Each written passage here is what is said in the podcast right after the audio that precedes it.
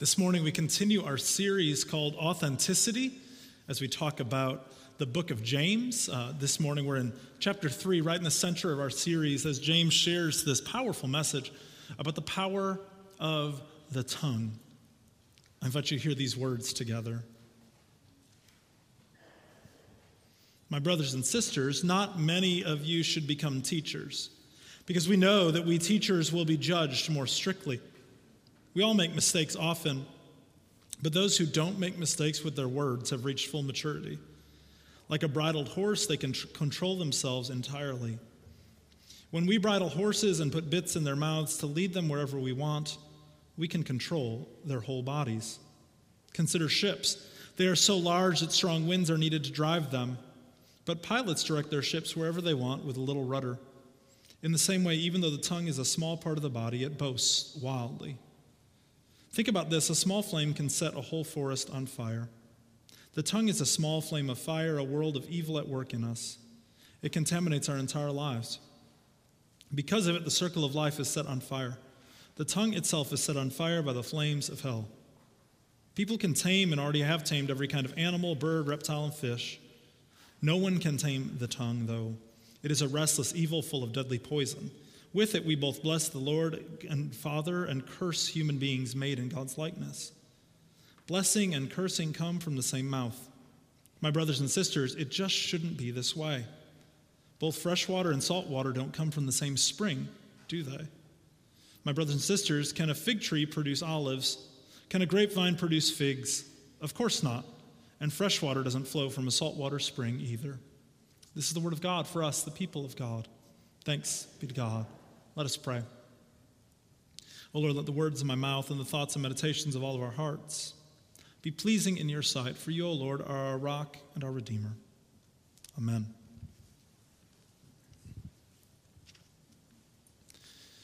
During my first year at Duke Divinity School, they sent us on a silent retreat.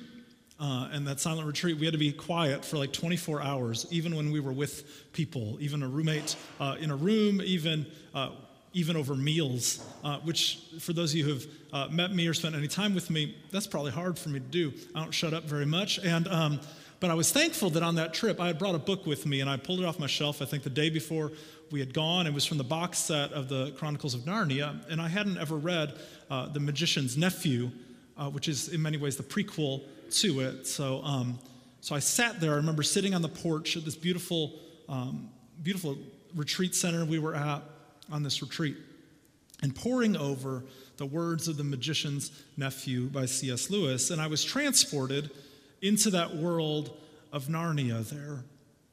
I could see everything before me. It was a magical uh, kind of time as I was reading and kind of fully immersed in that book, and, and, and kind of all my other senses were attuned to it. I think what Lewis recognized while writing uh, the Chronicles of Narnia, and that other wonderful authors, especially in the realm of fiction, uh, recognize is that is this concept: words create worlds. Words create worlds. And a lot of times, when, when words are used well, words create worlds that are good and expansive and hopeful right? The first words that were ever spoken, the first words were those of God into creation, right? Cre- literally creating the world, speaking words that were good and expansive and hopeful when He called forth life, when He called forth life, when He separated the seas from, from the clouds and everything like it. There's a genius of those who can create worlds like that one that C.S. Lewis created. Uh, some of you might be uh, big fans of J.R.R. Tolkien, and you've read all of the Lord of the Rings things, and you realize that like it, over multiple years, he like made his own language that these elves would speak to each other, and he had this whole world of elves and hobbits and stuff. And you might be people who are like, I don't like fantasy stuff. I don't know what you're talking about, but whatever, regardless of the case, the guy could enter, enter you into an entire different world and universe in that work. In the same way, uh, you know, we, we think about the work of J.K. Rowling and what she did in creating the Harry Potter universe. And when you once you start kind of reading that, you kind of get sucked into the life and everything in that world. Words create worlds. In the same way, our story of faith is carried along in powerful way by words. The reason why we remember Jesus' teaching sometimes so well and why he was such a brilliant teacher is because he shared stories. He didn't just share facts, you know, he shared parables and stories most of the time to make his point. His words creating worlds, giving us, giving us expansive and hopeful pictures of what the kingdom of God was like. If you talk to me for any amount of time, uh, I would share with you a book or something that has shaped my understanding of a particular issue or of a particular way of thinking about the faith. There's books, there's sermons I have heard specifically, there's lectures that I specifically remember and recall and hold dear of ways that have shaped me, those words that have created worlds for me that are good and expansive and hopeful. In the same way, words also can create worlds that aren't so good. In fact, that's a lot of James' focus today is that words can create worlds that are bad and suppressive and even damaging. Right? Listen to his warning here.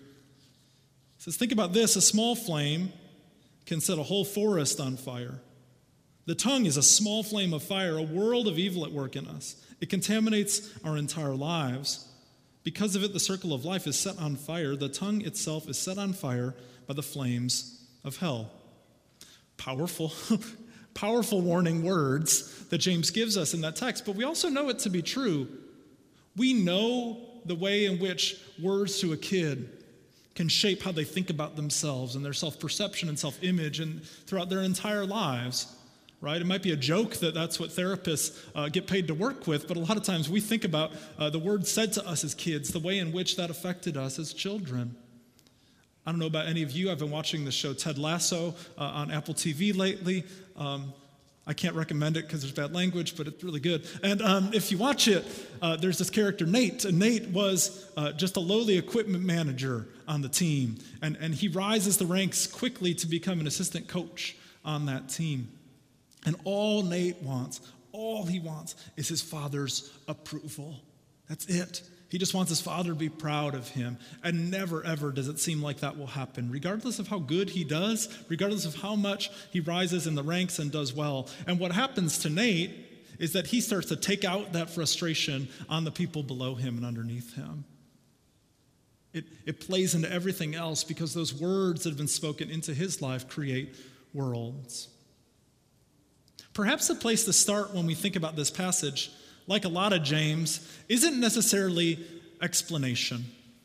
When you read that the tongue is this small part of our body, we get it, like it's not that big, uh, and yet uh, it can control the whole of our lives and it can affect lots of other people by what we say and by, and by what we do with it. It makes a ton of sense, right? We can, we can grasp it. We can grasp that the tongue is like a horse being controlled by just a small bit and bridle. We can get that an entire cruise ship can be controlled by just a rudder on there. A small part controls the direction of where it goes. So the tongue is with our lives. So maybe what we don't need is explanation about the text as much as confession. That maybe when we read this text in James, we recognize I and what I have said have hurt other people. The words that I have said, I've been controlled and sometimes by my tongue, not been the one controlling it. I have created worlds at times that are suppressive instead of expansive, that are damaging instead of hopeful. See, the scripture is like a favorite for youth group leaders sometimes to be like, see, guys, you shouldn't cuss, all right? Like that, that's the you know, the tongue is powerful, so don't say bad words, right? And it's good to not say bad words. That's not a bad thing. But this scripture is about so much more than just that. It's about how words can display what's really inside of us, right? In other words, our words portray our authenticity. And as the scripture goes on, I think that point is shown even more. For in this passage, James presents what for me is perhaps the hardest element of being a Christian. Verses 9 and 10, he says, With the tongue we both bless the Lord and Father and curse human beings made in God's likeness. Blessing and cursing come from the same mouth. My brothers and sisters, it just shouldn't be this way. By it being one of the hardest things about being a Christian, I mean this. We recognize that Every single person is made in God's image, and God loves them just as much as He loves me. And today, in our, in our culture and in our space, like, that's really hard because that means that someone far opposite on the political spectrum of you, that Jesus died and loves them just as much as He loves you and that someone who thinks entirely differently about the world, that God loves them just as much as God loves you. And that for me is one of the hardest things about following Jesus today. This is what I like to call the authenticity of grace. For in it, first, we recognize this I am not deserving of God's love. God's love and acceptance of me is a pure gift. And then hopefully, what happens is that praise that that brings forth out of us affects how we speak of others. What we want is for that to flow out naturally from us, like water does from a spring. And when we aren't living authentically, it's like we're asking our hearts to produce fruit that isn't there. That's why James can say, right? Hey, does a fig tree produce olives? And, and, and, the answer is, well, duh, no. A fig tree doesn't produce olives. Or can a grapevine produce figs? And, and, and you're saying, well, no, a grapevine produces grapes. And, and, and what, what James is saying is that whatever is in your heart outflows in how you speak. It pours out. And, and maybe it's not like always right away, but usually the things that come out are the very things that are buried within. So when we're living authentically, our praise of God our praise of who God is should also be pouring out in our love for all of those whom God has made. What I want, what I want in my life, is I want my words to overflow with grace grace for others, grace for where they come from and who they are and who God has made them to be. And that the words that I say would become good and expansive and hopeful just like that prayer that ends Psalm 19 that you all prayed today, just like that one that I say before each sermon, is that the words of my mouth and the thoughts and meditations of my heart would be pleasing in your sight. O Lord, our rock and our Redeemer. And all God's people said, Amen.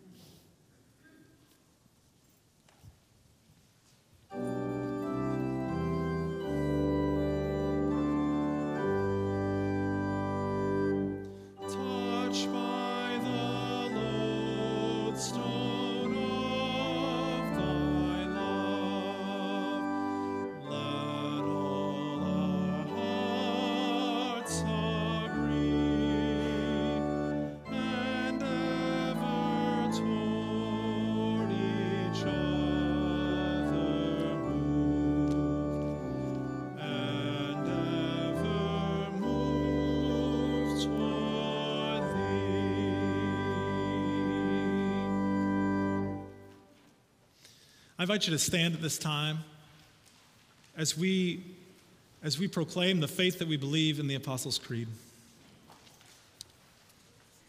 I believe in God, the Father Almighty, creator of heaven and earth. I believe in Jesus Christ, his only Son, our Lord, who was conceived by the Holy Spirit, born of the Virgin Mary, suffered under Pontius Pilate, was crucified, died, and was buried he descended to the dead. On the third day, he rose again. He ascended into heaven, is seated at the right hand of the Father, and will come again to judge the living and the dead. I believe in the Holy Spirit, the holy Catholic Church, the communion of saints, the resurrection sins, the resurrection of the body, and the life everlasting. Amen.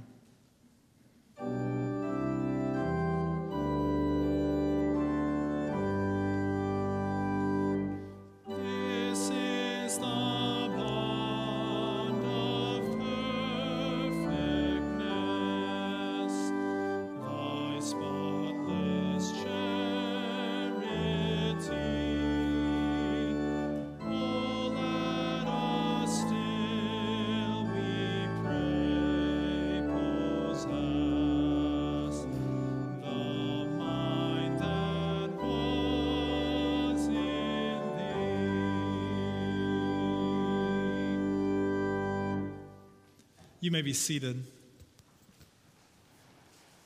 As we come to the prayers of the people today, we recognize that there are lots of things that we come holding before us today, just like our kids come holding lots of emotions and things. We recognize that as a nation, um, uh, we hold a lot, especially on this weekend, as we remember 20 years um, since September 11th yesterday. Um, I know for many of us, I think if we were alive, we remember where we were in that moment, uh, as some of you would have described where you were uh, during JFK's assassination, other things like that in your life. Um, and, and it is, um, you know, it's hard to believe in, in, all the ways in which our world has been shaped kind of pre and post that event and things like that. Um, but we do